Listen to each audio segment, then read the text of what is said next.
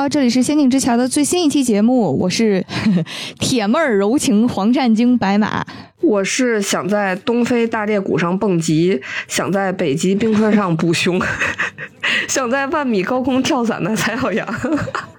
你想太多了，你。我还没说想跟纳粹真枪实弹交手的蔡小阳。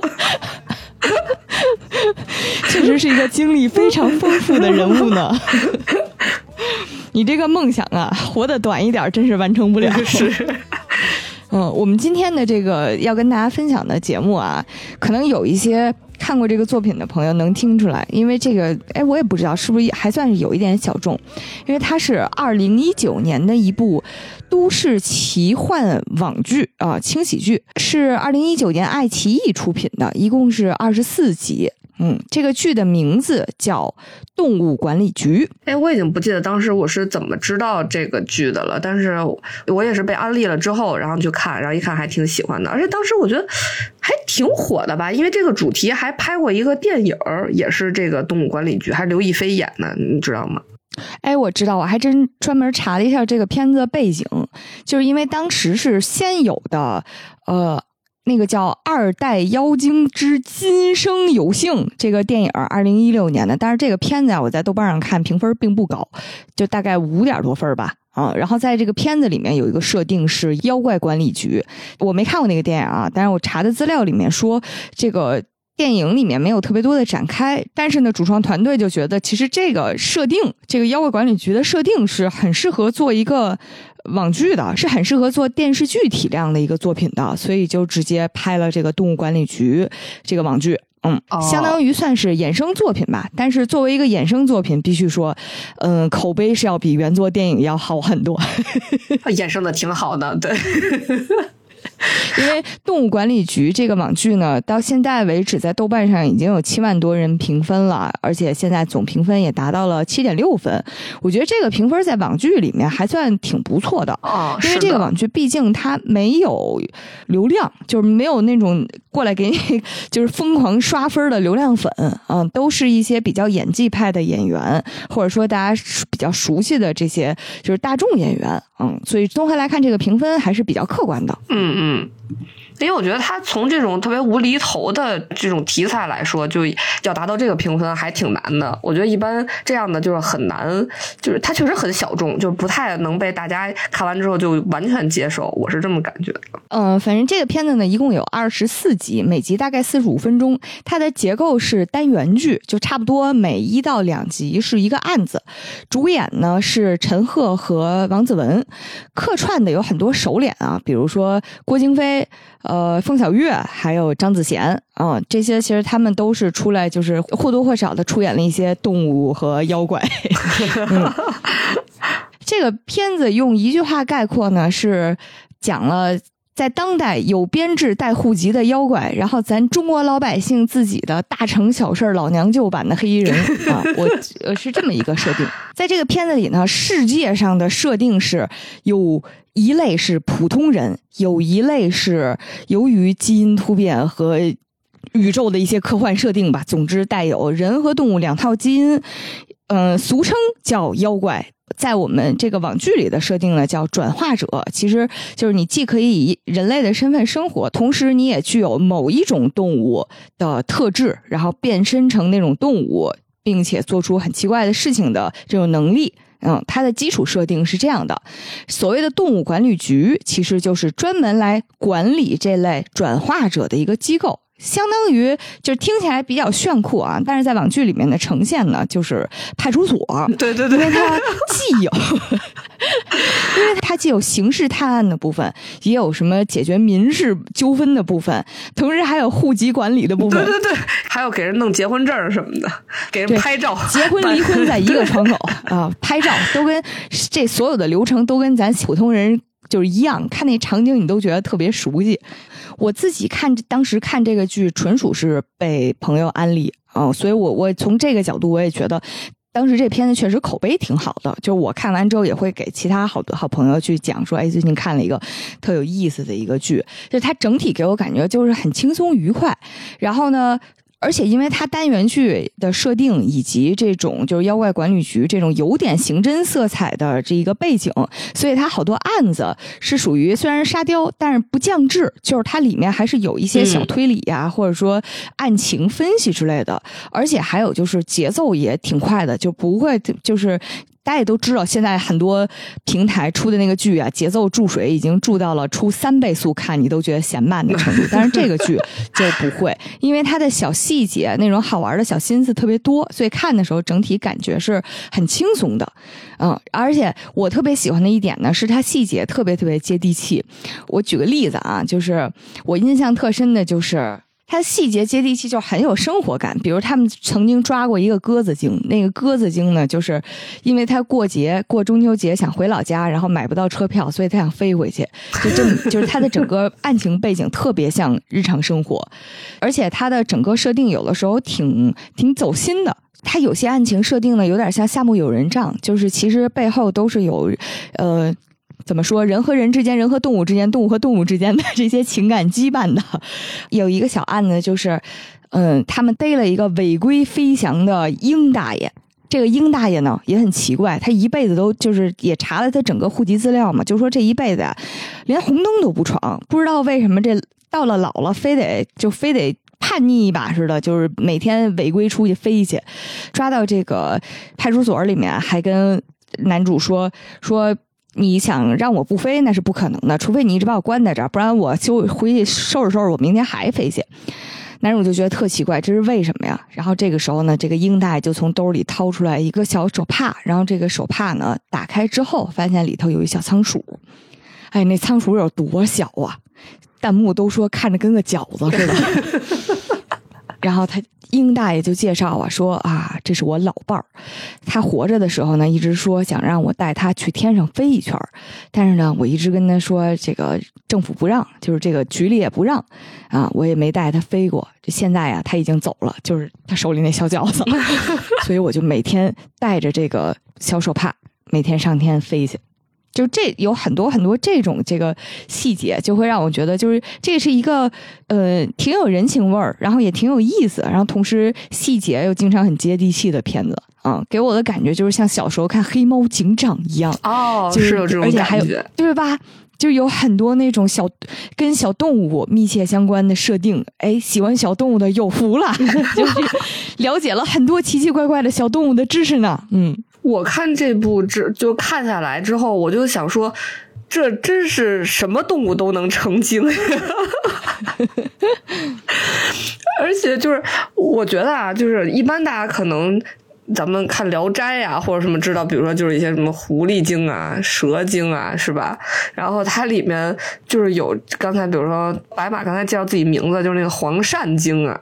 然后还有就是我最喜欢的是水熊虫精，这在你之前一直都快没听说过的这这一些生物，就是。恨不得细菌都要开始要成精的这种感觉，我觉得还挺好笑的。而且它每一个案子都和这个动物的特质特别相关，就是它不是拍脑袋来的，就是它特别贴。比如说里边那个大鹅鹅精，就是它会在。停车场里头到处追着多人，然后骂人家。但是这个骂人就会比较吓人啊，因为鹅会说话。但是他是会会追着你多啊，而且成人打不过他，你知道吧？这就大家也看过这些网上很多视频是吧？然后还有什么作案现场有好多什么蹄子印儿，就是驴成精 也是。就是撂蹶子的这种感觉，所以我觉得这个就是他把设定用的特别好，对，就是他从好笑的剧情结合的也非常紧密。是的，但是我看到就是每集的，就是很多集的后面，就是他可能前面超好笑，啊，但是后面他总还是能给人一些，比如说在人生啊或者三观上的一些小思考，或者说一些解读，就是他自己独有的，就是人看完之后还，比如关于爱情啊什么的，我觉得都就是和前面的。哈哈哈哈！有一些反差啊，这个我也挺喜欢的。它真的是，虽然有些设定你一听就觉得特别好笑，很沙雕，但是它就是在推理和断案的部分，它不降智，然后不降智的同时呢，它是试图有一些情感上的表达的，情感和思想深度上的表达，这一点也也还不错啊。那我们先跟大家简单介绍一下动物管理局里的主要人物啊。先说这个女主角吴爱爱，她呢是动物管理局的金牌探员，而且他的真实身份啊，其实就是我刚才介绍那铁妹儿柔情黄鳝精。这个黄鳝精啊，你一听可能不知道它的奇妙之处在哪儿，因为我刚开始听起来就是想游鳝湖。对，我能想到黄鳝的方式也是想游鳝湖。但是片子里的设定是跟这个黄鳝的生物设定是一样的啊，在很多介绍里呢，会把它的这个特性给粗暴的定义成是雌雄同体。但是为了做这期节目，我们还特意去看了这个黄鳝的介绍。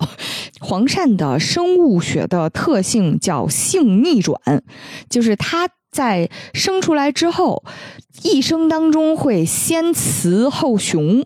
比如说，从胚胎到它性成熟的时候，它是雌性，但是呢，雌的这个鳝鱼产卵之后，它就会变成雌雄兼体期，就是应该是处于这两者之间，性别很难鉴定。然后随着年龄和体长的逐渐增长，它呢就会从雌性变成雄性，慢慢的就是过渡成雄的了，而且后此后呢，终生变为雄性。所以说说好像是说黄鳝就是。每条黄鳝只能生育一次，对，它就从卵巢变成了精巢，就是从排卵子变成了排精子，就是从雌性变成了雄性，嗯，就是原地从妈妈变成男妈妈了，对。所以因为这个设定，会后面有很多就是很好笑的情节，嗯，在动物管理局的世界里呢，整个黄鳝家族的设定都是他们会在二十二岁的时候迎来自己的这个。变性期，他会永久的变成男性，而王子文饰演的这位吴爱爱，他此刻正好是二十一岁。啊，这个时间就非常的尴尬。就是如果倒回到刚才我们说的这个黄鳝的特质啊，它应该是二十一岁，应该属于它的雌雄兼体期，可能是属于这样吧。所以它在这个时候其实特别特别不稳定的。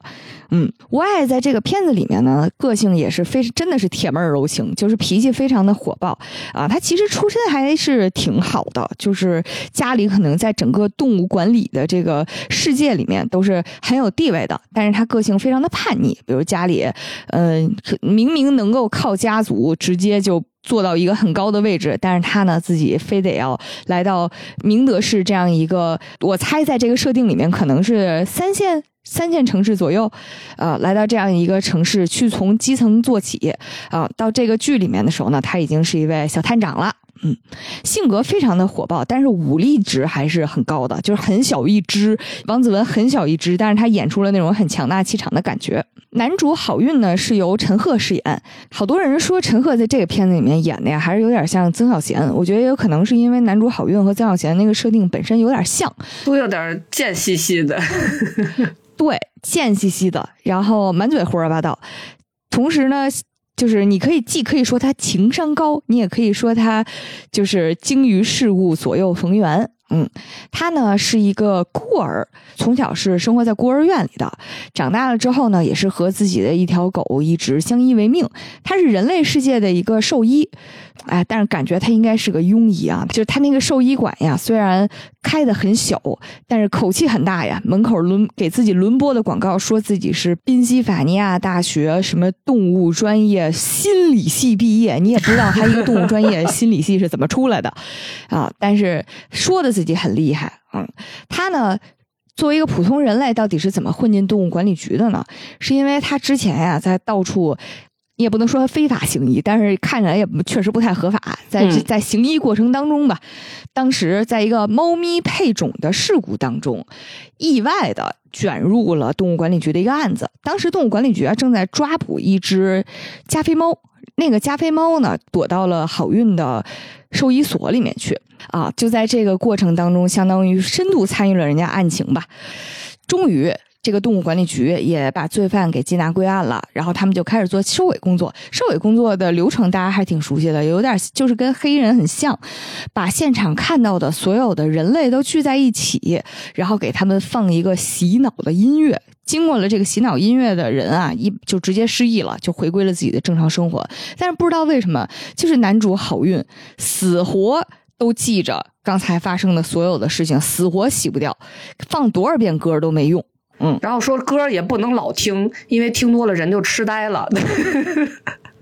当时对剧里这个台词还非常的别有用心啊，台词当时写的是洗脑神曲听多了人就变成傻子了，这就让人不知道在暗示些什么了啊。总之，嗯，后来没有办法，就只好把这个好运给抓到了动物管理局里去。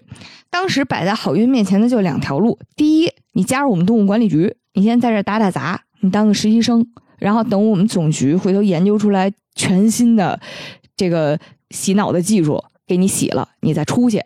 啊，第二呢，我们给你物理洗脑也很简单啊，就是电锯开个颅，开颅呢 切切下一小块这个海马体的组织啊，很简单啊，你不要紧张啊。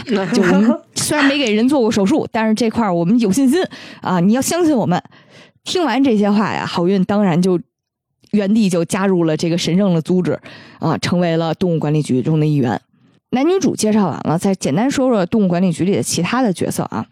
动物管理局里现在有两个探长，一个是刚才说的黄善金吴爱爱，然后还有一个呢，周探长是一个帅小伙儿啊，开文周，开文周，对，英文名字开文周。嗯，非常的，真的挺帅的。然后走精英路线，平时张口闭口就是我在伦敦的母亲，我要去参加什么时尚杂志的活动。然后还有就是，呃，自己要喝几千块钱一斤的茶叶，就过得非常精英的生活。他呢也确实特别拼，在动物管理局里面是连续三年都获得就那种优秀探员的精英型人物。而且平时说实话办案的时候，嗯，没什么风度，老跟吴爱。抢功就是属于那种，可以说他是追求上进啊，你也可以说他这个人有点功利，嗯，但是帅是真帅的，他是一个黑豹精，嗯，黑豹这种动物听着就特别帅，听着就帅，然后在这个动物管理局的世界里面呢，确实也是很身份高贵、很优越的一种生物。我们先来跟大家介绍一下，在诸多案子当中。大家都非常喜欢的一个案子，就是百百看不厌，也是刚才我们提到的，就是一开始觉得很陌生，看完之后觉得很精彩的水熊虫精。这个水熊虫精的出场啊，就非常的神奇，就是在一个大楼的楼顶上啊，看到一个男士非常潇洒的站在一个楼顶的边上。从正常来看，他是要跳楼啊，但是呢，他要跟一般跳楼的人不一样，因为他不直接跳。他在跳之前啊，一边嘴里念叨着一些名字，一边吃安眠药，就是达到一种双重保障的这种 感觉。然后他吃了一把安眠药之后啊，然后嗖的一下跳下了大楼，哐当摔到了地上。他跳楼前絮叨的那段话真的很神奇，他说的是“锦瑟、慧芳、瓜尔佳、魏红、七云，我来了”，也不知道多少人等了他，为什么有这么多人？而且你听还有瓜尔佳，就听着特别神奇，就很奇妙了。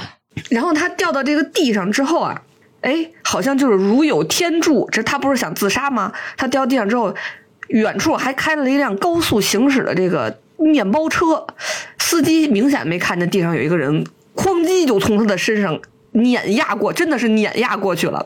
然后周围所有的看到的围观的人都发出了惊呼：“说天哪！”然后就看这个。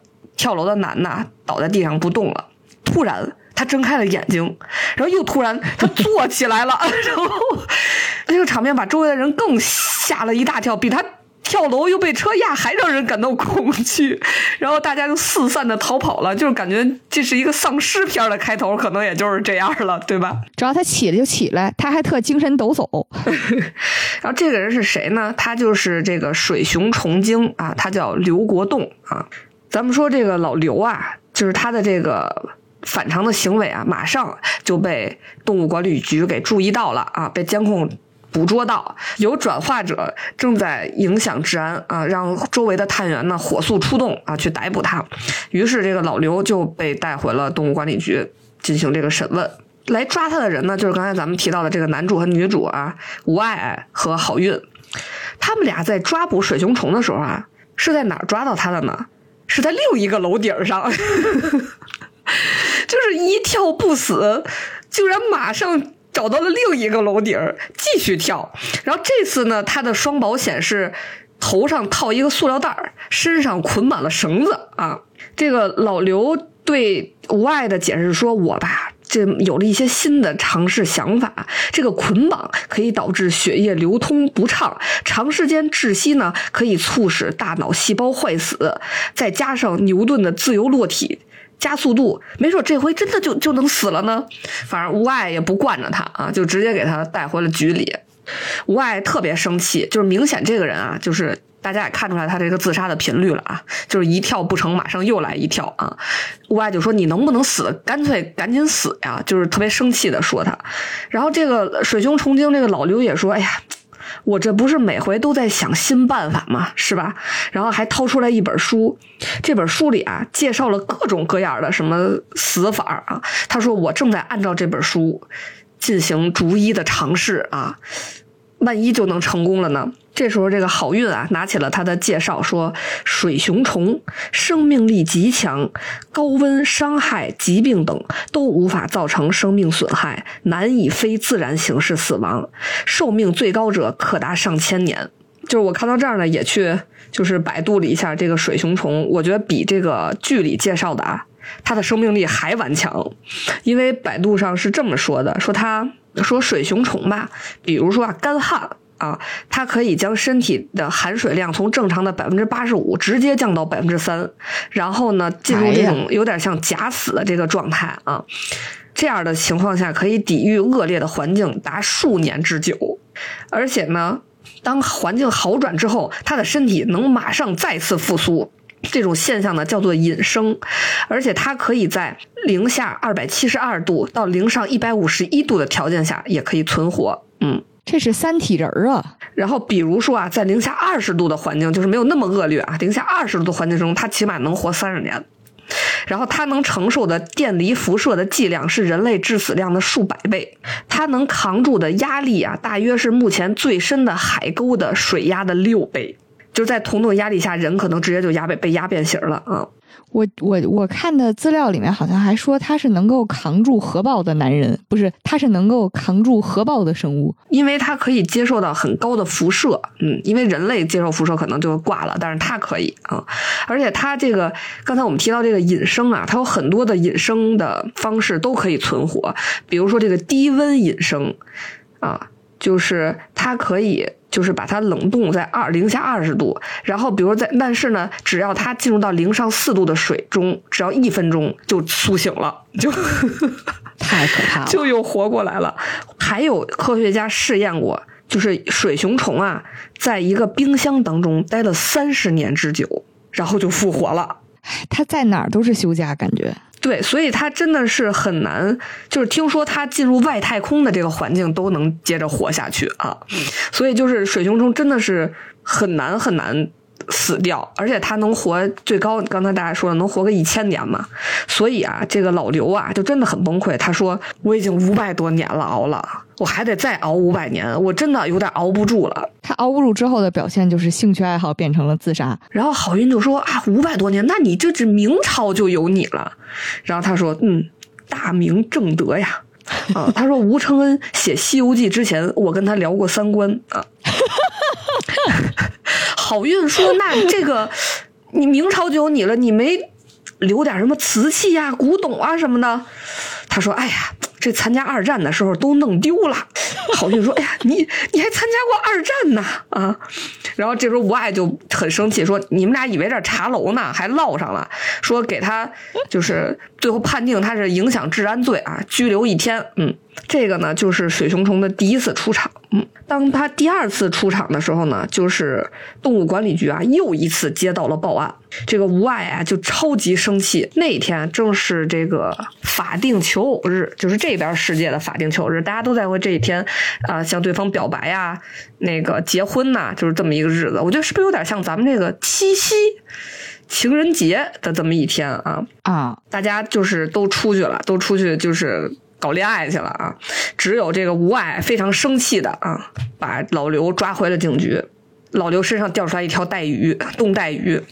吴爱就说：“你不是自杀吗？你怎么还偷上鱼了？”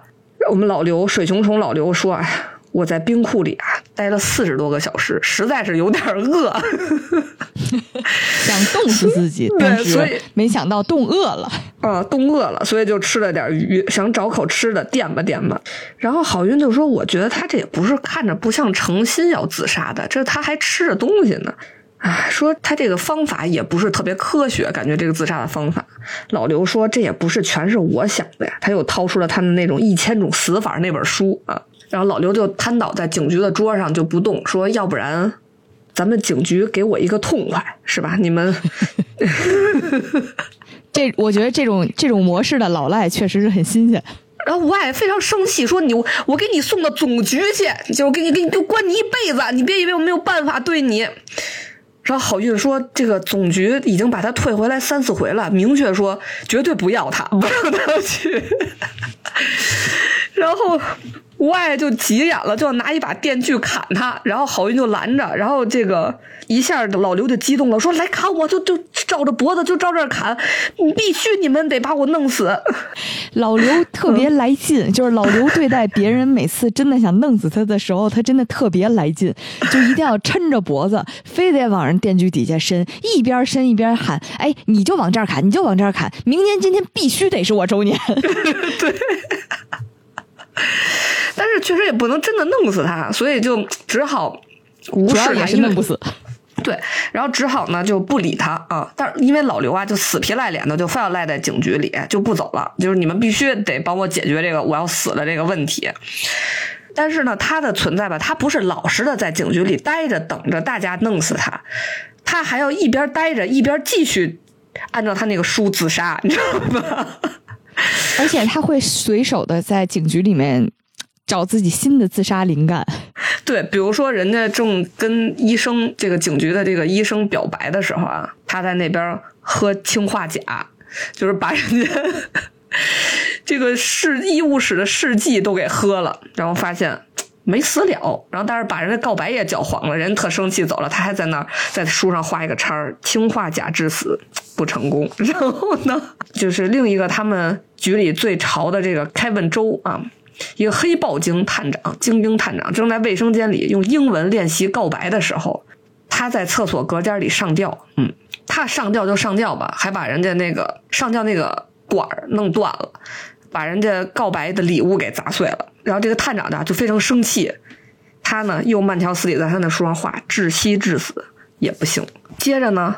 在大家在局里突然找不着他，发现有一些奇怪的声音，冲进办公室的时候，发现办公室里多了四个煤气罐，他正在疯狂的吸入煤气罐里的气体，可给他忙到的，一手一个管啊，轮着吸啊，吸了半天，他说这不行呀，怎么对我没效果啊？这一氧化碳不上劲儿啊，怎么办呢？然后他掏出了一个打火机，他说：“要不然……”然后，然后大家赶紧飞扑上去抢到了他的打火机之后，生气的冲进他们这个动物管理局这个老大的办公室啊，跟那个老大说：“怎么回事能不能管一管他？有没有什么办法？就真的受不了了，有这么一个人赖在咱们警局，怎么能这样呢？说我们都已经马上就都受不了了。”老大呢就想赶紧把他们打发了，说：“哎呀。”大家不要这样嘛！只要人人都献出一点爱，是吧？一定能让他感受到人间的温暖，能够帮助他的。然后反正就给他们打发走了，大家都很生气。这老大为什么这么激动的想给他们赶紧打发走呢？因为老大正跟人组队打游戏呢。把底下人打打发走之后，老大赶紧回来了，说：“哎，快快快快，我们继续团啊！赶紧，这个游戏就正是打起来的时候，突然屏幕咔嚓黑了。”警局断电了，这是为什么呢？因为我们的老刘又找到了新的自杀方式，就是触电。他把警局的这个主电路线拔了，就是往自己身上捅。那真是一身的火花带闪电呀！直到这个时候，老大终于急了，召集全局人员开会。啊！歇斯底里的喊，触目惊心呐！啊，触目惊心啊！怎么回事啊？啊，对待他，咱们有时有没有什么办法啊？然后我们的女主外就是说，那您看，咱们是帮着他自杀呀，还是帮他制造一个他杀现场呀？然后老大说，哎呀。不要开口闭口就打打杀杀的嘛，说咱们还是得帮他疏导啊，解决他要老自杀的这个问题。然后全局的人都在嗑着瓜子儿，没人搭茬儿。然后这个老大为了激励大家，就说啊，就是谁能帮助他，解决这个问题，奖金翻倍，这个带薪休假。去总局的这个名额嘛，让所有人都非常积极的加入到了帮助水熊虫解决想自杀问题的这个活动中来啊。首先呢是他们警局的这个红姐，红姐本来是想用这个劝说的方式跟他说什么，哎呀，好死不如赖活着呀，你看生活多美好呀。结果一圈这人他活了五百多年了，他什么没看过呀？那真是真正的讲师啊！讲师一顿反向输出，说人活着就是无尽的轮回啊，然后。就是你的痛苦的轮回，结果他就是自杀没阻止，把红姐说的想自杀啊，第一波失败了，第二波呢是我们刚才提到的这个。Kevin 吴这个探长，然后带着他手底下的这个小弟，他们俩呀，带着水熊虫来到了哪呢？游乐园，哎，想让他体验一下这种比较刺激的这个感觉，或者是他们觉得游乐园是世界上最快乐的地方，对吧？我也是这么觉得啊，所以他们把他带哪，想让他感受一下生活中的快乐。于是看这个探员两个人啊，在各种设施上欢乐的啊，享受着。画面一转到水熊虫，就变成黑白的，然后特别哀伤的，啊，空洞的、苍白的坐在那儿，就是他所有的项目都享受不了。当最后做到大摆锤的时候，哎，那两个人都很兴奋，说啊，就在空中转，说，哎，你看那个远处，这不是咱们警局吗？啊。然后水熊虫就特别无语的问他们俩说：“就是我刚开头说的那句话，说你们俩多大了？东非大裂谷上蹦过极吗？北极冰川上捕过熊吗？万米高空跳过伞吗？参加过二战吗？跟纳粹真枪实弹交过手吗？见过生命从怀中流逝吗？啊，都没见过。哎，我带你们俩见识见识。然后他就解开了他们仨的保护措施。” 正在旋转的大摆锤呀！当大摆锤飞到最高处的时候，他们仨嗖的一下离开了大摆锤，来了一个自由落体。嗯，于是这次也失败了，没有办法，他们就想说，然后这时候好运呐想到了一个办法，他说：“我发现啊，这个老刘啊，他以前都是维持着一天一次的。”健康的自杀频率啊，他只有到，他只有到每年九月中旬，就是咱们这个求偶日这个附近，他就会频繁的自杀，他的自杀率就大幅提升。我觉得他的自杀跟感情有关，咱们应该从这个方面入手。于是他们就给老刘找了一沓的人的介绍，说：“哎，你看看这些，男的女的都有。”我觉得这个特别逗。说老刘，你看看有没有中意的，我们就给你介绍。老刘说：“我什么没见过。”说你们别白费力气了。于是他们就找到了警局里最漂亮的、最性感的、最美丽的这个万医生啊，给老刘做检查啊，带引号的检查。这个万医生的设定是一只小兔子精，非常美艳的小兔子。我觉得小兔子精设定也挺有意思的，就是从生理特性上来讲，兔子呢好像一年四季都在发情。所以就是 就是吸引力方面肯定是杠杠的，更别提演员，实际上就是找了一个非常美艳的女演员。但是这个万医生啊，就是各种啊，想跟他做出一些比较亲密的举动之后，他都不为所动。万医生出来之后跟大家说：“我觉得老刘吧，他就不喜欢女的。”这时候老刘出来，万医生没受过这 对，没受过这屈辱。然后这时候老刘从那个医务室出来跟他们说：“哎呀。”这不是万医生的问题，要再早三百年嘛，我没准也能看上万医生。于是他这话说的多气人。我他说我现在啊，已经不想拥有爱人了，因为没有一个能白头偕老的。于是就闪回了他的记忆，比如说崇祯四年，他一闪回就闪回，闪回了几百年呢。首先是崇祯四年，他失去了他的爱人。一九一五年，有点像那个炮火缤纷的城市街头，失去了他的爱人。一九七二年，他的爱人已经变成一个老奶奶了，都已经认不清他了啊！他还是一个年轻的小伙子，他又一次失去了自己的爱人。他说：“我活了几百年，爱上过十二个女人，一个个在我怀里死去，我死不了。什么爱情不爱情，不能白头偕老。后来我就想啊，我就一个人儿。”过完这一生，我就不去祸害别人了。但是呢，就一个人这一辈子呀，孤独太难熬了。说你们要不然行行好，就想法子送我一程吧。他这么说完之后啊，其实警局里大家就很沉默，就觉得突然就理解他为什么这么一心求死。你想这么多年，他经历过十二次和爱人的这个离别苦，可以说是，而且后半辈子还有一个人孤单的过五百年。我觉得他的道行不够。你看人悟空也 一个人。在山下压了五百年，是吧？人家这不也好好的呢，是吧？悟空毕竟是石头，严格来讲是石头。哦，是是，对啊，没有这种人类的感情啊。这么说也还可以。嗯，最后呢，好运呐，来看到这个每天还瘫在警局的这个老刘，跟老刘说：“哎，你在这躺着呢，哎，你别躺了，跳个楼去吧。”然后老刘说：“ 我不去，跳过好几次了，都死不了。但是呢，又架不住好运的软磨硬泡。”然后他又站上了这个楼顶儿，哎，虽然他知道死不了，但是呢，我们老刘真的很深情。他每次站上楼顶呢，他他的仪式都必须再进行一遍，就是每个爱人的名字要喊一遍，他就在那喊说：锦瑟、瓜尔佳、七云、慧芳、魏红、秀珍、翠芬，我来了。然后，然后从这个大高楼跳了下去。就在他要落地的时候啊，从远处冲过来一个人。一个女的，一边冲过来还一边喊：“冲着我来！”然后这个女的就就跑到了这个老刘要落下这个地方。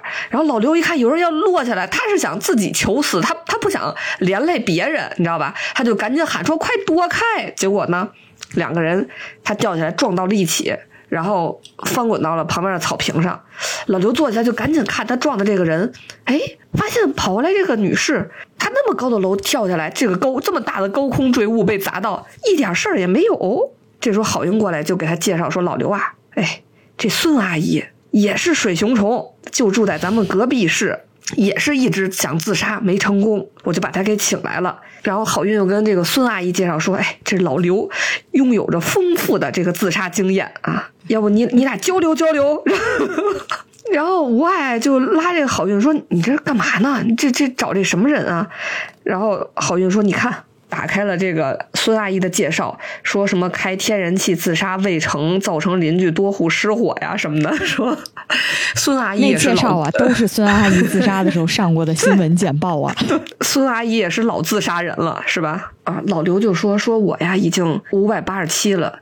孙阿姨说：“啊，那我年纪还小，我我三百六十三。”老刘赶紧掏出来他那个《一千种死法》那本书，说：“这就是我最近一直学习的这本书，里边有很多种死法，很有启发。哎，这种姿势你试过没有？就是又聊的又有那种搞对象的那种，但说的太奇怪了这句话。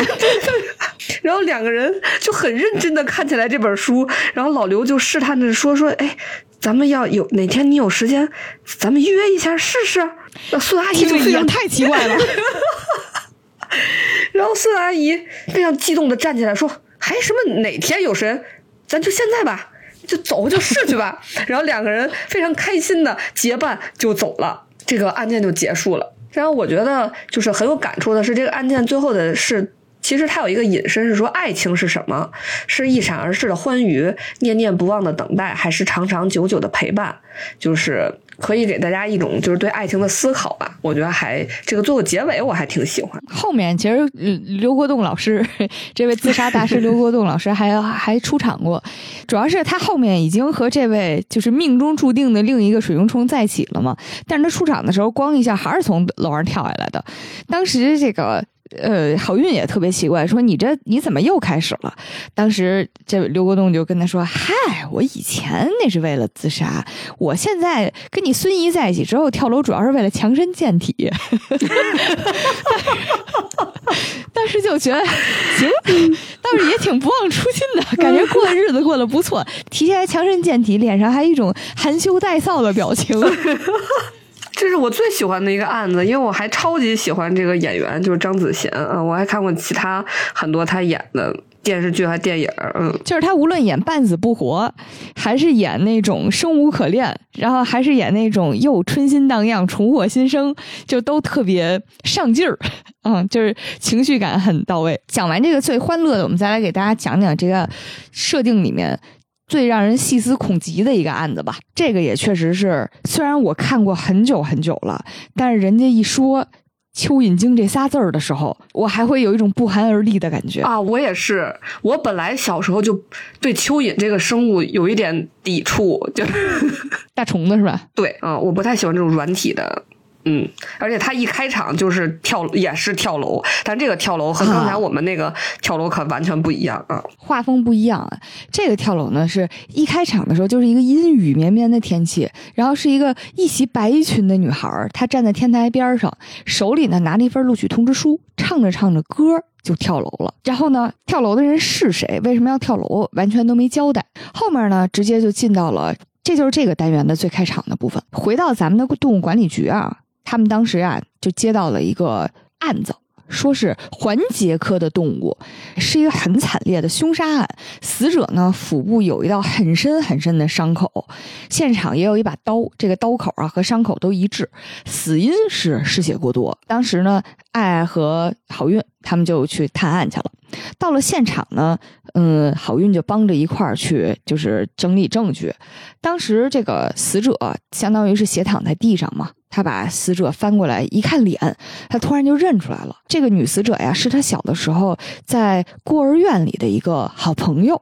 嗯，因为男主是这个火灾之后父母双亡，他从小在孤儿院里长大的。这个死者呢，名字叫许志，是一个蚯蚓精，就刚才说那环节科动物。今年呢，二十五岁，是一个很年轻的音乐老师。她的老公是甲虫精王，呃，她的老公是一个甲虫精。动物管理局的各位呢，就赶紧进入了这个紧张的侦破环节啊，就分别去整理她老公的供词，然后以及她父母的证词。她父母反正当时聊到的时候啊，就说这个女儿啊，最近过得很辛苦。嗯，然后说可能是早就存了这个心思了，说前一段时间还专门回来跟他们说最近工作忙，可能有段时间不能回家。然后没想到啊，居然是就是想不开要自杀啊。然后但是话说到此处就更生气了，就开始说你们一定要去查她老公啊，说她老公这个甲虫精啊，男的出轨，他出轨了之后不知道是不是因为这个原因，所以要杀了自己的这个老婆啊，一定是因为这个事儿。就诸如此类吧，反正就狠狠的控诉了一下这个死者的老公，然后呢，审讯了死者老公，然后包括去调查他的各种证据啊，就发现，虽然这个男的一开始认为是女方啊产后抑郁，然后就是想跟自己离婚啊，然后导致的自杀，但实际上另有隐情，就是他自己确实是出轨了。不过呢，也是因为他出轨，所以在死者出事的这段时间啊，他在外地乱搞呢，他确实有不在场的证据啊，包括什么酒店的录像啊什么的。这那那就进入死胡同了，就诸如此类。这么一查，发现好像还真是自杀。就是这个，因为现场没有第二个人的指纹，刀上啊全是死者自己的指纹。从这个刀的各种方式啊什么的，你都能感觉出来是自己下的手。当时是想以这个自杀来结案的。就是好运吧，想到自己这个童年玩伴，小的时候是一个很积极乐观的人，啊，包括帮自己啊逃出孤儿院，什么躲避领养啊什么的，他就觉得这事儿老有一种不真实感，就很虚幻。然后第二天果然在整理这个死者许志的遗物的时候，发现了蹊跷，因为在他的遗物的箱子里面，发现确实找到了北京音乐学院的一个录取通知书。看到这个录取通知书，郝运就突然想起来，自己年轻的时候有段时间过穷困潦倒，在街头有点像不能说要饭吧，也有可能有点像小诈骗的那个意思。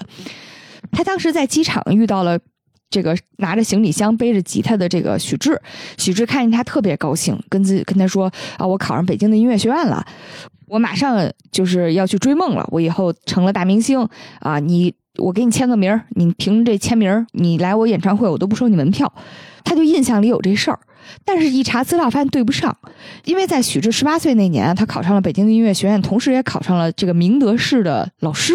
一对资料呢，发现他确实也在北京音乐学院去上学了。然后呢，但从他父母和她老公这边的拿到的这个口供来看。说这个许志呀，十八岁的时候确实面对了一个非常艰难的抉择，然后也很犹豫是追梦还是留在家乡获得一份安稳的生活。因为那会儿她刚和自己的老公，就是可能应该是热恋期吧，啊，然后就说如果要去北京的话，我肯定要牺牲很多嘛，啊，我我要留在家乡的话，又能照顾父母，这边生活也好，也有钱也安稳，然后老公也是现成的，啊，她就特别纠结。她老公回忆就说呀，这个许志。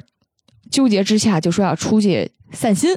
散心了一个月，回来之后，果断的还是和他就是恋爱、结婚，然后当当老师，就这么安稳的过下来了。就一直到刚刚出事儿啊，所以就说这个事儿就对不上啊。然后呢，经过探案，然后也包括和这个兔子医生一对，就说呀，根据蚯蚓精的这个特质来讲，它是可以将自己一分为二的。哦，这个让我非常的恐怖。当时看的时候，感觉对他们就推断说，应该蚯蚓精啊，就是在当年的时候把自己一分为二了。就是那一个月说是散心的时间，估计是找地儿把这事儿给悄没声的给弄了。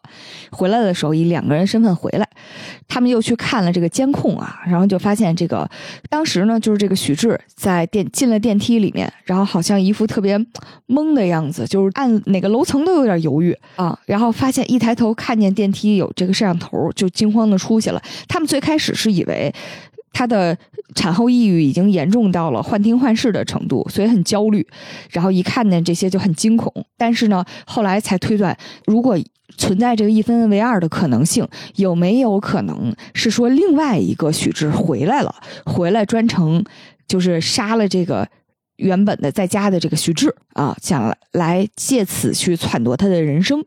这他们就根据这个推论呢，决定去找在北京的那个许志，去追梦的那个许志。因为这样的话呢，这个分开的这两个人啊，他们的指纹一样，DNA 一样，血液血型什么声音全部都一样。这个是一个天衣无缝的谋杀案，我感觉这是属于我们自己的克隆人啊！这 可说呢。于是最后局里就决定让这个吴爱带着郝运俩人一块儿去北京展开调查。他们其实调查的时候也挺费劲儿的，因为这里特别写实的是，你要跨区查案的话，你得和当地的这个动管局去走各种各样的流程，然后走各各种各样的支持，但是呢。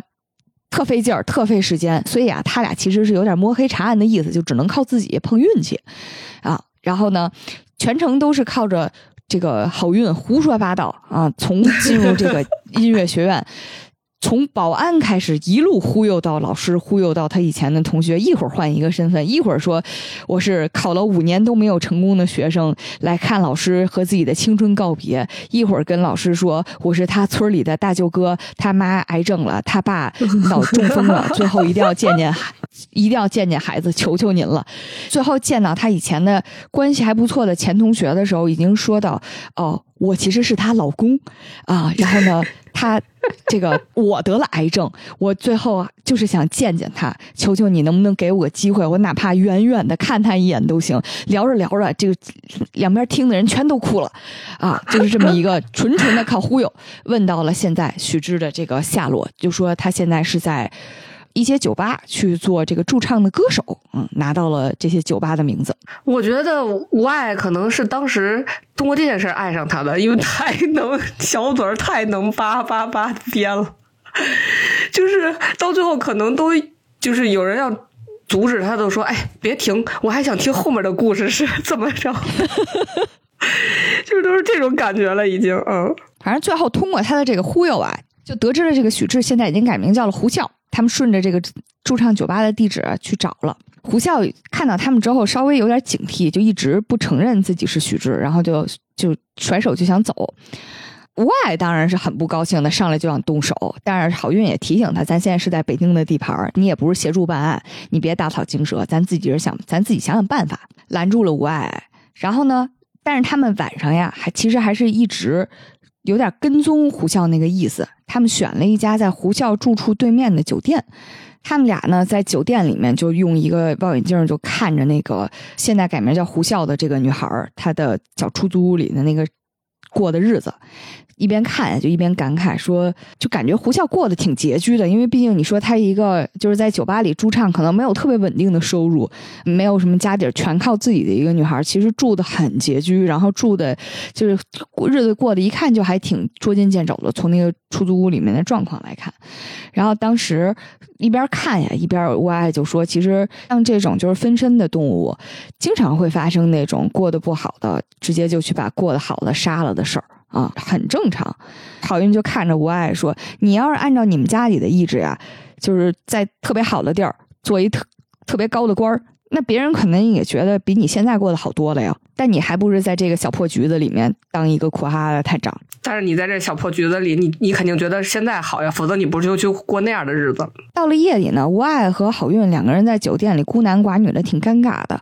呃。”好运当时为了避嫌，就说出去买水，正好其实呀，胡笑当时也要出去了，所以在下楼的时候，所以在下楼的时候呢，好运就看到了坐在路边摊儿正在吃串儿的这个胡笑，然后就跟胡笑一直聊，就跟胡笑道歉，他说：“哎呀，不好意思啊，那个我认错人了，我跟我搭档认错人了，但是你跟我以前那个朋友真的很像，我非常想他，然后他以前也特别特别照顾我。”嗯，然后他呢，用他的自由换了我的自由。他其实聊的就是小的时候俩人在孤儿院里的事儿，啊，因为为了逃跑的时候，两个人其实经历过一段冒险，也是挺深的羁绊了。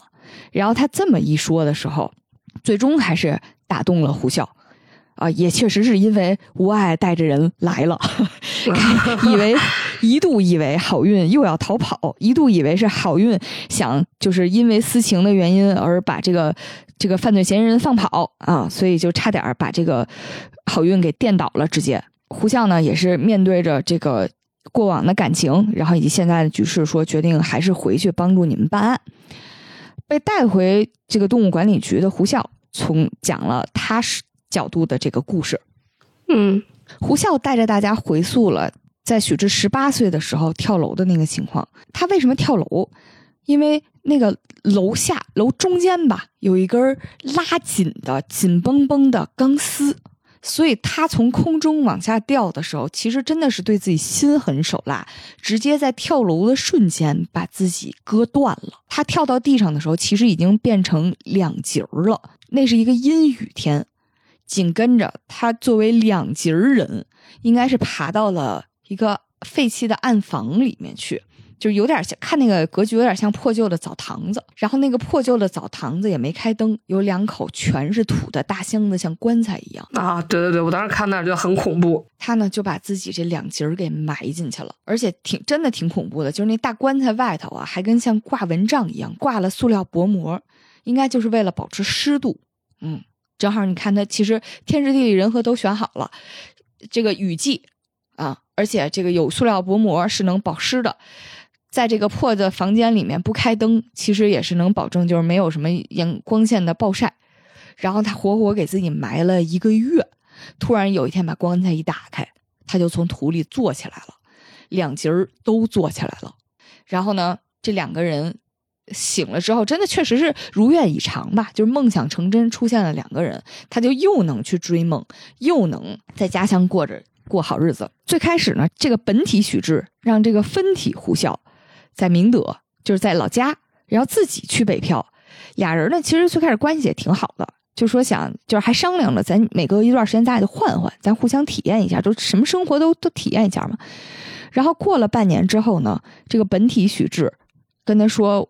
呃，我以后不想去北漂了，我就想永远留在家乡。我也没那么喜欢唱歌，然后这个本体许志就留下了，换这个分体的这个胡笑永远在外面。我觉得这个对分体来说，这很不很不道德的一种行为，就是你想 你想让我去哪我就去哪，你想要回来你就回来。嗯，确实是，虽说不道德，但是当时这个分体胡笑讲到这儿的时候，就是边哭边讲，说可是我是真的很喜欢唱歌的。其实前面。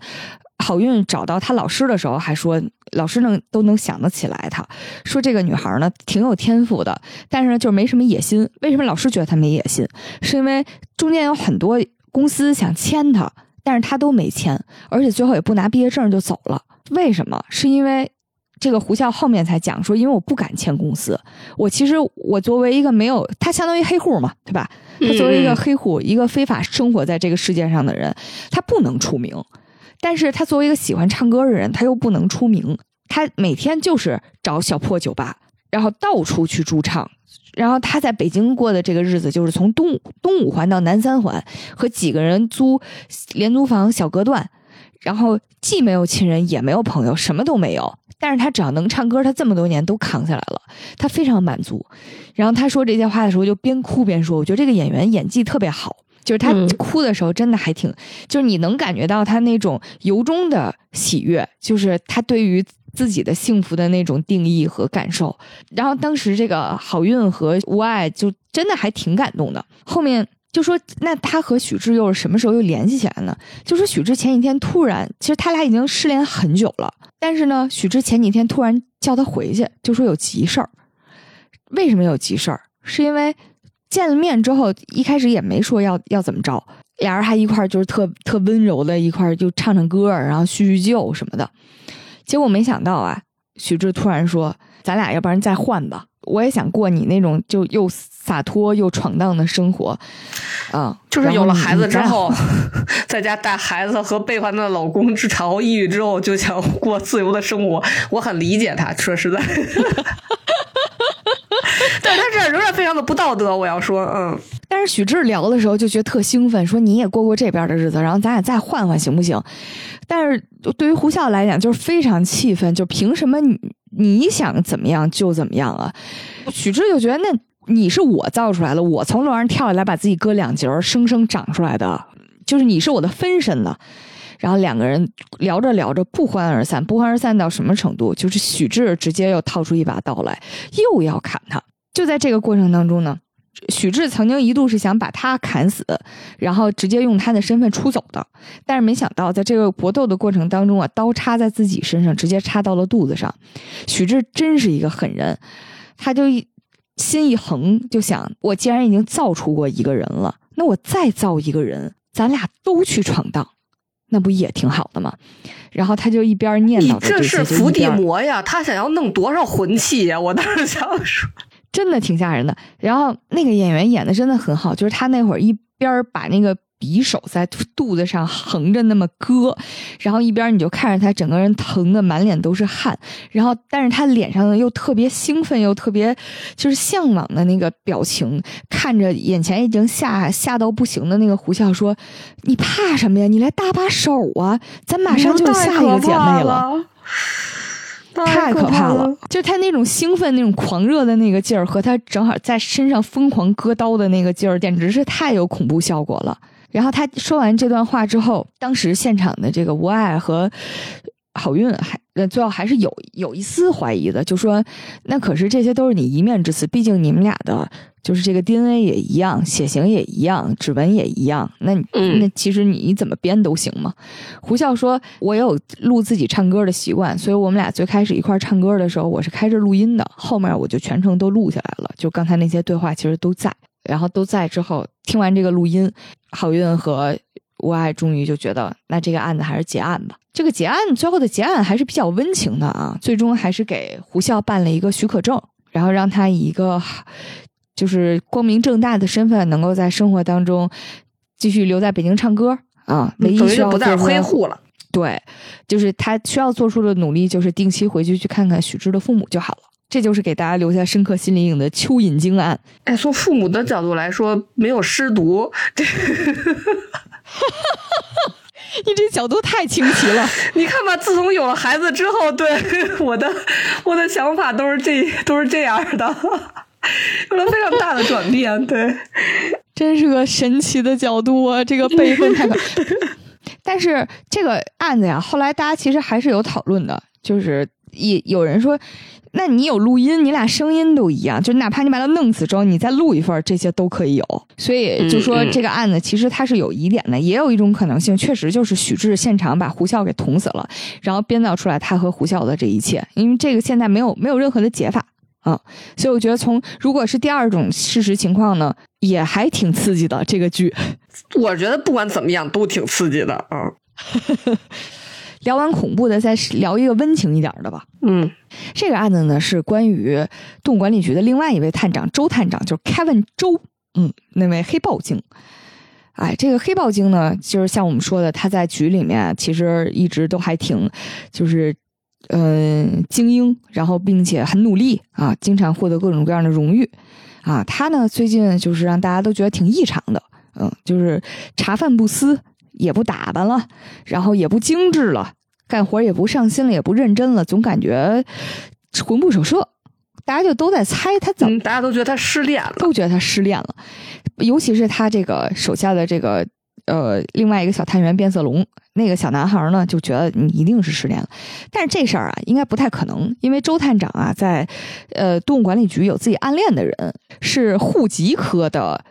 刘小红，嗯，是一个单亲妈妈。嗯，就是刚才我们说的那个红姐，嗯，对，红姐特别有意思，她特别符合大家对户籍科这个工作人员的印象，就是一个是态度也就那么回事儿，一个是就是经常特别喜欢嗑瓜子儿，但是她嗑 喜欢嗑瓜子儿这事儿，在这个剧里面，她是有有理由的，她是个松鼠精，她是啮齿科，嗑瓜子儿是人家的天性啊。这个刘小红呢，长得挺好看的。啊，而且啊，他为什么喜欢刘小红？是因为其实刘小红以前也是个探长，结婚生子之后就转文职了。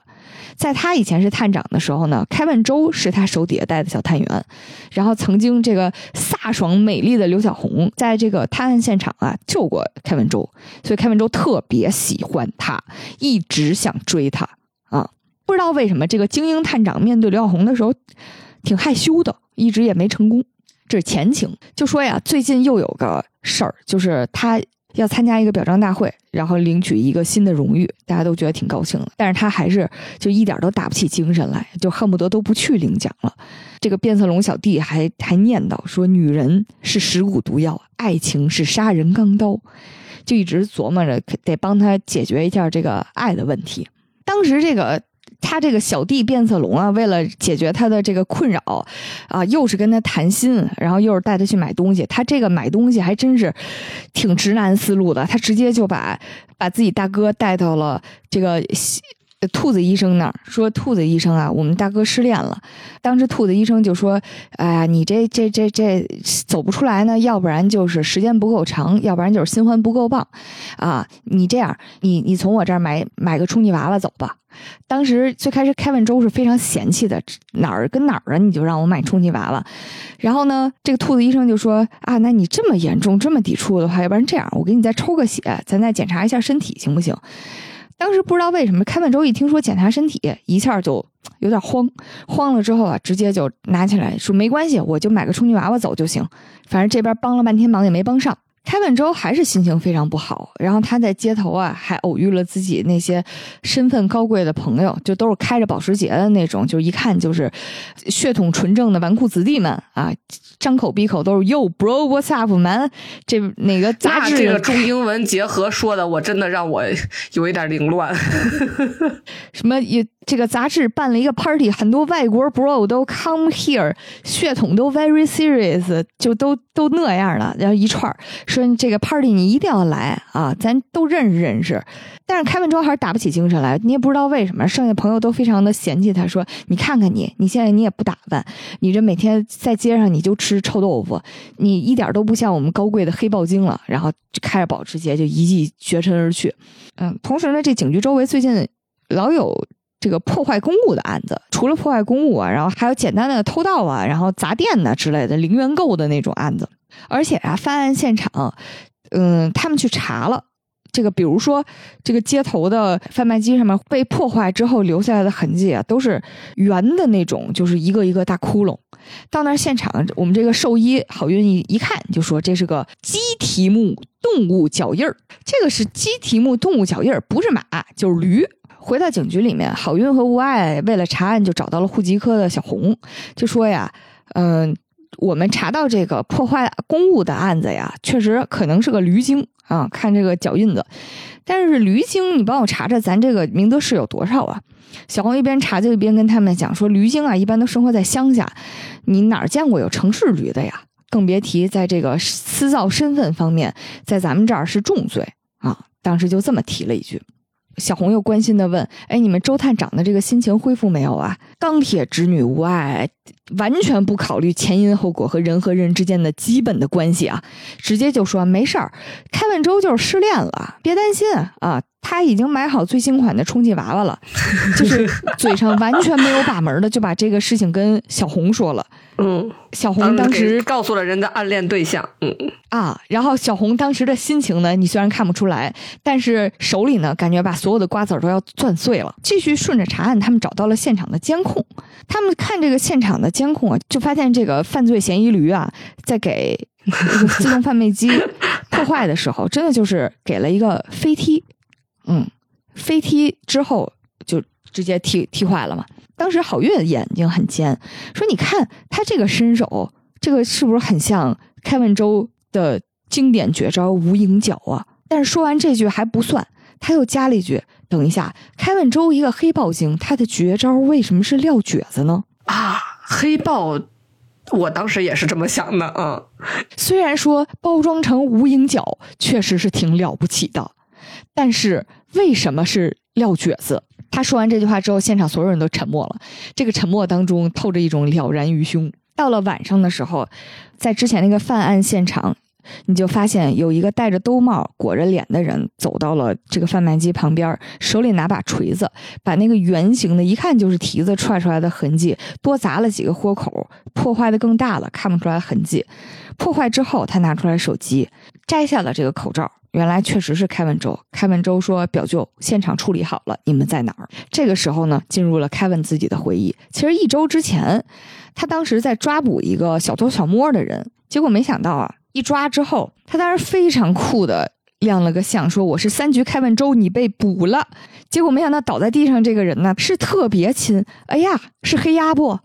周黑鸭，我是你，我是你表舅啊，咱一个驴屯的呀。当时凯文周就蒙圈了。开文周就是可能这，我觉得他应该是从来没有过这种被犯罪嫌疑人亲密的称兄道弟的这个经验，然后就直接就被带跑了。这个表舅把他带到了一个亲戚的聚会上面，说：“来，咱举杯庆祝一下，咱大外甥出息了啊！”然后呢，在下一幕的时候，表舅已经发现了他的秘密。表舅拿出来一张报纸，说：“哎，你挺能耐的呀，黑鸭，你这都上报纸了。但是这个报纸上很有意思呀，为啥说你是黑豹精呢？”你进了动管局，你为啥是黑豹精进的呢？毕竟大家都知道私造身份是重罪啊。然后他就成功的拿到了凯文的把柄，每天就跟凯文念叨着说：“哎，这样你二舅我呢，我也苦了大半辈子了啊，没想到还有你这个后福呀。”然后就一天到晚的找凯文周拿钱。因为开完之后确实打扮的很精英，每天穿的都是名牌儿，然后喝的也都是几千块钱一斤的咖啡和茶叶。但是二舅找他要钱的时候，他确实没多少钱。开完就说：“啊，我这衣服都是花信用卡买的，我所有现钱都都买，之前都买咖啡豆了。我身上钱就这么多，没办法。”他二舅也觉得自己这这个外甥确实是不太行，他就说：“这样吧，那我自己想辙了。”一听这话，凯文就慌了嘛。你你要想啥辙呢？他二舅就说：“这样，我搞点小副业，你呢在局子里面把屁股帮我们擦干净就行了啊。”然后就变成了这样一个，他二舅在外面为非作歹，然后他有时候帮忙清理清理现场的事儿。这就是为什么这一个礼拜他过得都魂不守舍的，因为他老得琢磨着自己身份要曝光的事儿，然后还有这种自己明明是警局精英，但是要包庇罪犯的事儿。哦，我觉得主要他还是还还有担心自己的身份可能会被随时泄露，感觉就是多重叠 buff 啊，真的是对他来讲很痛苦，因为他确实是从小就非常想，就是成为一个正义的警察。啊，然后他就陷入了自己的回忆嘛，他就想到自己小的时候站在那个学生面前都发言，他当时站在台前特别慷慨激昂的说自己要乘奸出恶，维护和平。我特意标了一下音啊，大概是这个口音。结果没想到他说完这句话之后啊，底下的小孩儿也都挺命的，小孩儿就一直笑话他说：“你这哪儿口音啊这么土啊？”说他是驴屯儿的。然后底下小孩就开始唱，说他的老家就住在那个屯儿。然后当时站在台前的。这个周黑鸭其实是非常自卑的嘛，就是他他是在很努力的分享自己很伟大的理想，但是这些小孩儿眼里就只有这种非常卑劣的等级啊，卑劣的这些东西，他就深受创伤。然后他又想起来自己就是终于长大，很努力很努力的，就是考到了动管局的时候，当时排队啊，他拿到了自己的档案。他就看着自己档案好像有点问题，他就问自己排在前面的人说：“那把案看看，这个是不是搞错了？”他这个话一说呀，前面的人就又笑话他说：“这个动管局招人标准真是越来越 low 了。”前面的人拿过他的档案一看，结果一看“黑豹精”三个字。就不行了，立刻开始跪舔，说你跟总局监事周黑豹是什么关系？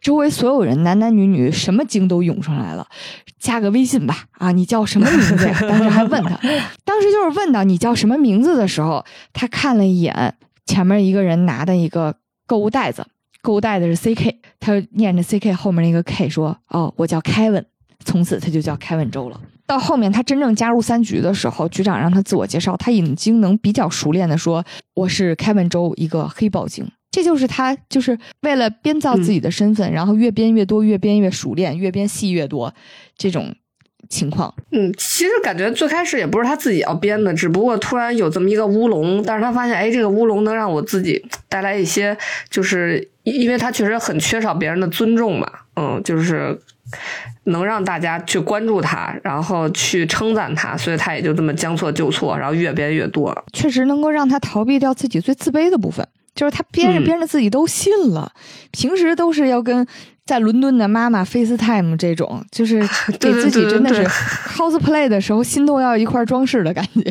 他想到自己曾经的这些过往之后啊，他其实就想明白了，觉得自己还是不能忘了自己这个正义的初心。所以他就觉得不能再这样了，然后他就找到了自己的二舅啊，直接把他们那个整个的 party 都打散了，让他们滚啊！当时二舅还特别不高兴啊，说你跟我撂脸子是吧？啊，你跟我撂脸子，那我们就就让你见识见识。然后还二舅带着人就去砸国际超市了，砸国际超市的时候说，我今天就给你搞一国际纠纷。啊，几个几个驴开始疯狂的撂撂蹶子。他赶走了之后呢，自己手底下那个变色龙小便，这名儿给他起的也是有点尴尬啊。小便来看他，当时还特别贴心的带了个礼物，带的是，哎，你要是真难受，失恋这么难受的话，你就回趟老家吧，我给你买了张你回老家的票啊，我花了一个月的工资呢，你散散心。当时当时周黑鸭听到说我老家，他都愣了。啊，小便说：“对啊，我给你买张回伦敦的票啊，让他去喂喂鸽子，多贴心呢！咱就是说，多贴心呢。”然后这个周黑鸭也非常震惊，说：“你为什么？你到底为啥对我这么好啊？你对我这么好，是因为我如果要是以后调走升到总局去，你就能当探长了吗？”小便就跟他坦白了心声，说。我自己以前是个小混混嘛，他他以前真的是那种小偷小摸的小混混，因为他变色龙，他相当于逮哪都能隐身，对，他能隐身啊。他以前老干那种就是就是藏在见不得人的地方的那种猥琐事情，具体我就不展开，但很猥琐。但是呢，他作为一个小混混，他是有一天听到了光芒万丈的开文州一个特别慷慨激昂的、充满了正义感的演讲，他就深深被打动了，就不行，我必须得跟对老大，然后我要成为一个正义的探员啊。然后听完这些话呢，凯文确实觉得，就是我做探长，我确实是一个很优秀的人，就是跟我的身份，我到底是什么精，可能跟这些都没有关系。在他家附近呢，其实他的表舅们已经和探案的无爱和好运打成一团了，而且因为驴多势众，所以无爱和好运和小便加在一起都打不过他。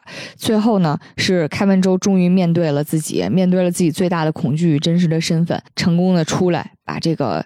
呃，表舅给抓了。他在正式抓捕表舅之前呀，表舅就指着他的鼻子躺在地上说：“他是驴，他伪造身份，他包庇我。我现在我一直做的事情是给东莞局铲除败类。”开文州最后说：“我是驴，那我也要最后说一句，他还仰天驴叫，说我要代表东莞局逮捕你。”第二天呢，这个开文州就想明白了嘛，自己做了这么多的错事儿，然后犯了这么大的，就是也是私造身份，肯定是干不下去了，所以他呢就穿着自己的便服，直接拿了一封辞职信，走到了老大的办公室里面。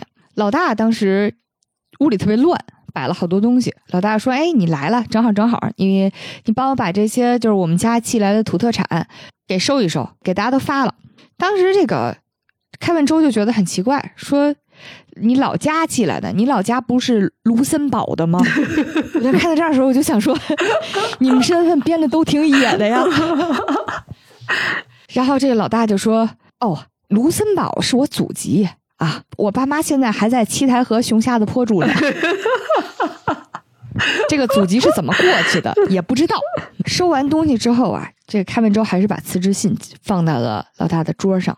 老大紧跟着就看着自己的桌子说：“哎，跪着这么半天，怎么还这么多灰啊？”然后他顺手就拿辞职信擦了擦桌子，扔到了垃圾桶里，说：“你上班时间还是穿着制服吧，你去换衣服去吧。”然后就让开文周出去了。开文周出去之后呢，老大对着桌子上的这堆东西啊说：“哎呀，浪费了我半个月的工资我觉得老大还真的挺好的，等于自己花钱给自己编了一个祖籍，然后就是其实是为了安慰凯文嘛，就是感觉大家都有一个，就像微信所有人都在设地址是在爱尔兰还是在在冰岛一样。也挺好的，真的是很贴心。嗯，出去之后呢，也是办公室里所有人都在过自己正常的生活，该摸鱼的摸鱼，该嗑瓜子儿的嗑瓜子儿哦，然后该探案的催他赶紧换衣服探案去。有一个比较甜的点是，就在他要出门之前，松鼠精刘小红女士突然出来了。出来之后啊。跟他抱怨，不高兴的抱怨了一句，说你以后九点以后别给我打电话了。其实就是因为昨天晚上在开文州大彻大悟之前，本来想跟刘小红掏心掏肺的表白一下，嗯，但是呢，接通的瞬间他就不好意思说话了，最终什么也都没说。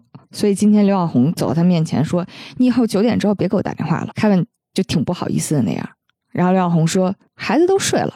你九点之前可以，你拿着吧。这是我给孩子织的毛衣，我织大了。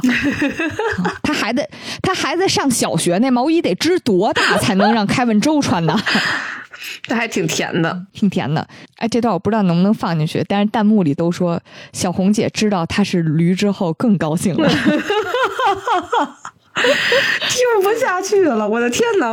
我跟你说，这个剧的弹幕也非常的，常常让我感到震惊。嗯，无意之中掌握了非常多的动物知识，是不是？嗯 啊，这就是我觉得挺温暖的一个，就是呃，关于身份和自卑，然后以及甚至我觉得影射了现实生活当中阶级的一些。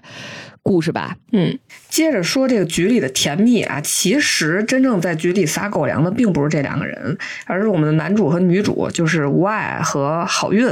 他们俩刚开始认识的时候啊，是呃吴爱很强势，然后好运很怕他，好运还是等于被强抓了，戴一手环，他只要离开这个吴爱，就是一些距离，就是就会被电嘛，嗯。但是后来啊，通过他俩在一起办案啊，经历了很多事情啊，就逐渐产生了一些啊。多余的情感，但是俩人吧，谁也不点破啊，就是总是回避。其实挺腻歪的了，但是就不点破。对，就不点破。他俩这个腻歪呢，其实也有一点尴尬，因为毕竟像我们前面在做人物介绍的时候说到的，吴爱现在二十一岁，正处于自己呃性别非常不稳定的时间。他这个不稳定就表现在他的心率一旦超过一百八。他就会哭嚓一下长出胡子，变得非常的壮硕，然后呢，脸上也会变得有棱有角，然后总之整个人就 man 了起来，就直接变成了一个男的。但是你说俩人谈恋爱呢，又要不能激动，你说聊的稍微的高兴一点，脸红心跳了，这气氛一到位，其中女的就变成男的了，这恋爱怎么谈呢？往下。这就是他们俩前面就是在无论是在探案的时候，还是在谈恋爱的时候，都会遇到的非常这种无法往下继续推进的一个情况。直到这一天啊，郝运在街上突然哎被电倒了，他特别生气的冲进警局，他说：“嗯，他说外围你为什么又电我？”结果发现全警局所有人都敷着泥膜，然后 场面非常的好笑又。诡异啊！然后大家一边贴着这个泥呀，一边跟这个好运说：“哎呀，你说这个黄鳝家族啊，就是大手笔，说无爱回去订婚呐，还给我们大家送了这种高级的泥膜伴手礼。”然后好运一听。就急眼了，说啥玩意儿？他回去订婚去了，怎么没跟我说呀？说他怎么能接受这种包办婚姻呢？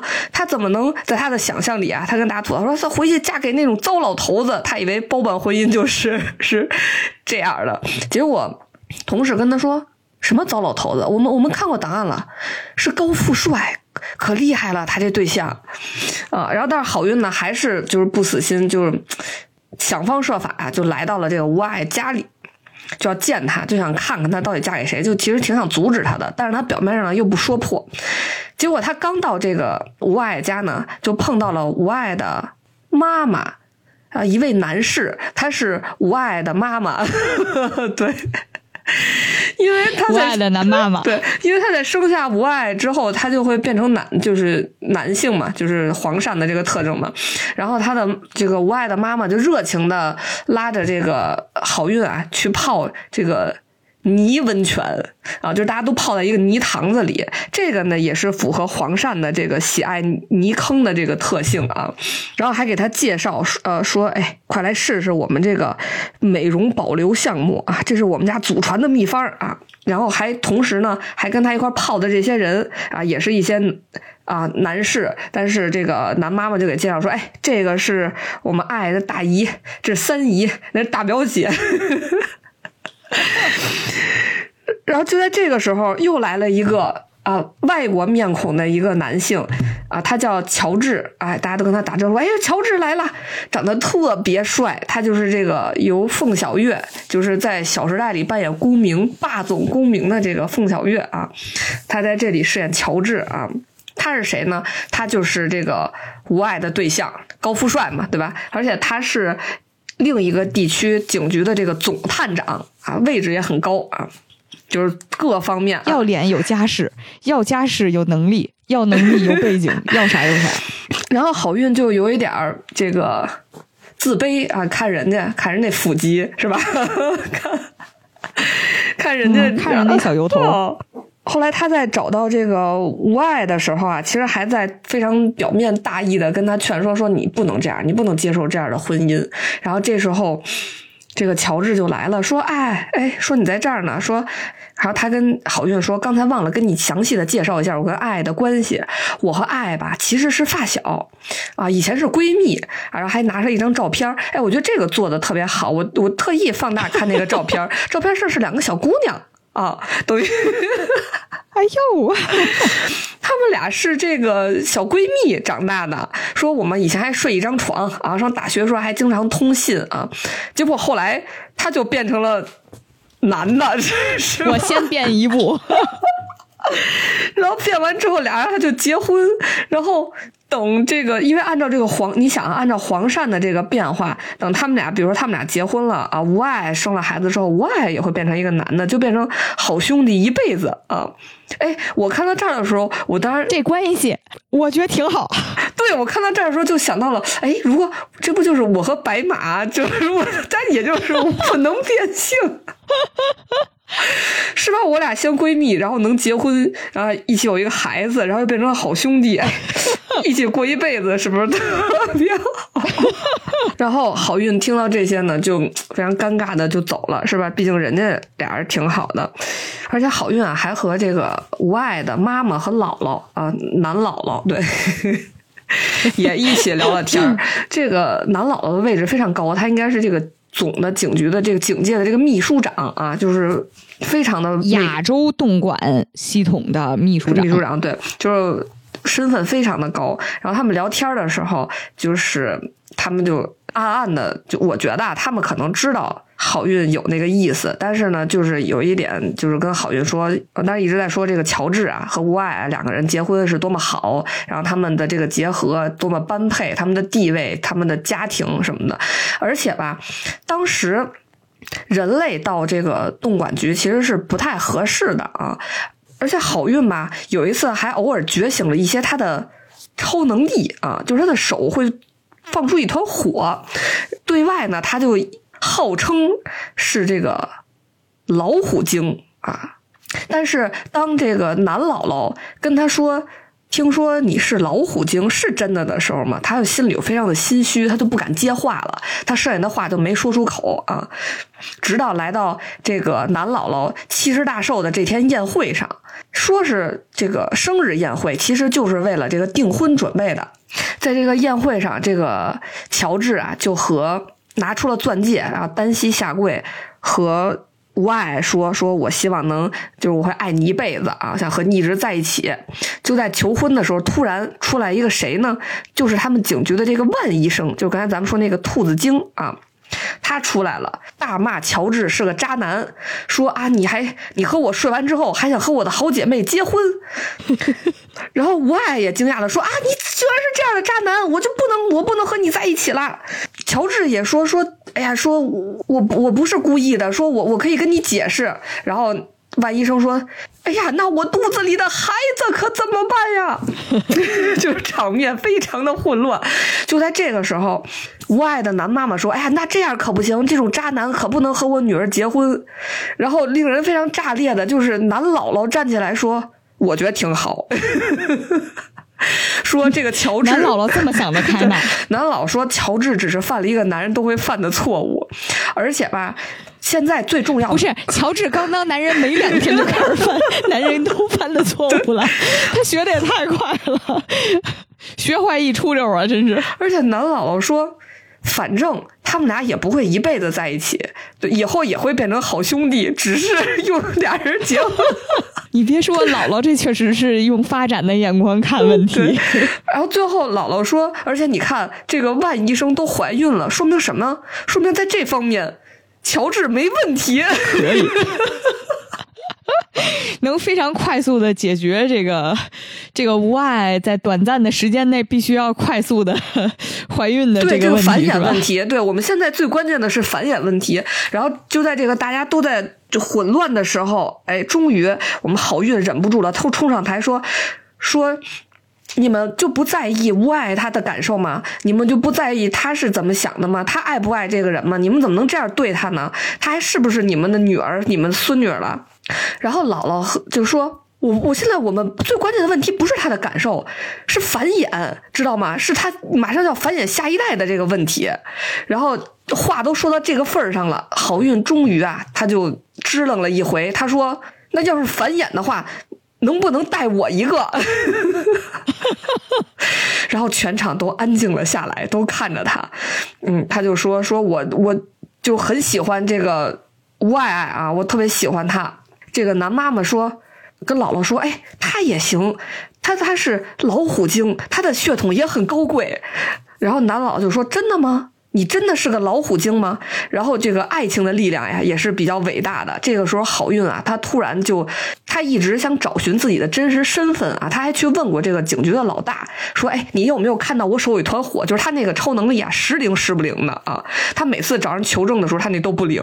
然后这个时候，终于啊，被爱情就逼到这份儿上了，中手上啊就冒出了一团火，然后在空中划出了好几道，就有点像那个老虎爪印那种感觉。然后大家都惊讶了，说：啊，他果然，竟然真的。是个老虎精，所以大家就同意了这个婚事。然后呢，男老这门亲事，对，就是男老就问他说：“那你喜欢我们无爱什么呢？”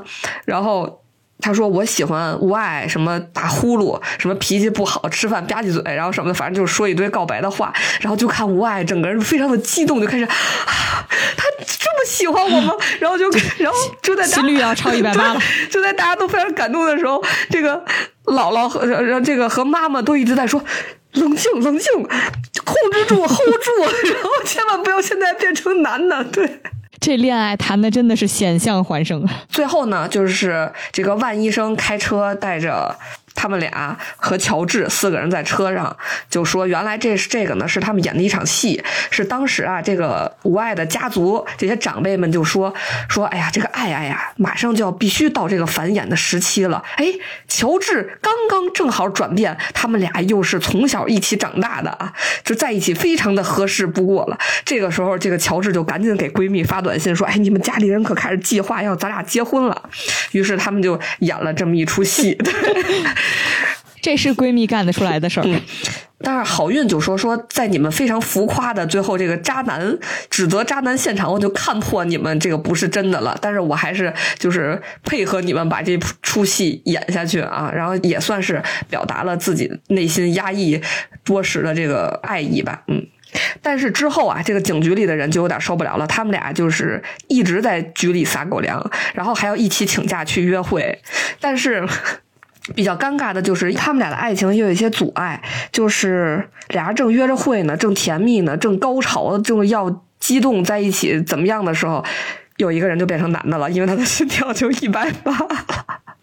嗯，这恋爱谈的太刺激了。时间关系，我们这关于这个剧要跟大家分享的故事就这些啊。但其实这个剧里面还有很多，呃，没有介绍到的有趣的动物相关的故事。比如说，我自己特别喜欢的就是，呃，蝙蝠精。一个非常酷炫的这个，我听对不起，非常酷炫的白发小哥。我听你说碘伏精，我还说碘伏都能成精，紫色的一个瓶子飞来飞去是吗？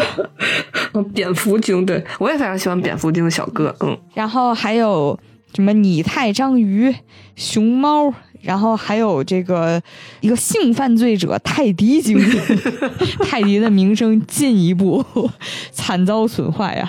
嗯，在这里面还有一前面非常有趣的一个狐狸精，那个故事确实这里面比较三俗的啊，整个呃犯案用屁。探案靠屁，最后破案，这个感情升华还是放屁，这么一个故事。对，因为它是第一个故事，所以我当时看完之后，整个人就是被震惊了。嗯，就是诸如此类，还有很多精彩的剧集的，大家可以自己去看一下。而且这个故事还是有主线的。其实它的主线剧情啊，是关于男主角好运他的真实身份啊。大家也都知道，一般设定成啊这种孤儿，然后这个父母神秘死亡的这个案子，总会还是要埋一个大梗的，就是关于他到底是是人类还是一个神秘的种族呢？这就不知道了。就包括像刚才的故事里面都讲到的，有一个就是幻化出火的超能力啊这样一个设定。好，所以其实在这部剧完结之后，大家还是很期待第二季的，只不过是一直也没有等来啊。我们也希望在这期节目之后的不久，能够看到第二季上线的消息吧。我我最期待的还是水兄重精，希望能拍多拍一些他和孙阿姨没羞没臊的自杀生活。行，那我们今天就跟大家分享到这里了。如果你有什么想跟我们分享的，欢迎你在评论区留言。如果你喜欢这期节目呢，千万记得给我们啊点赞、打赏，还有打赏，还有打赏。那我们下期再见，下期再见。可就像飞鸟头领的坚定，爱从来太任性。我想我想你的时候。快来认领，我已开始着急。你能不能擦亮眼睛，发现我的真心，伸手将我握紧。翻山越岭向你靠近，不怕一路艰辛，还是我的勇气。未来怎样，谁说不清？走到最远距离，爱会给我勇气。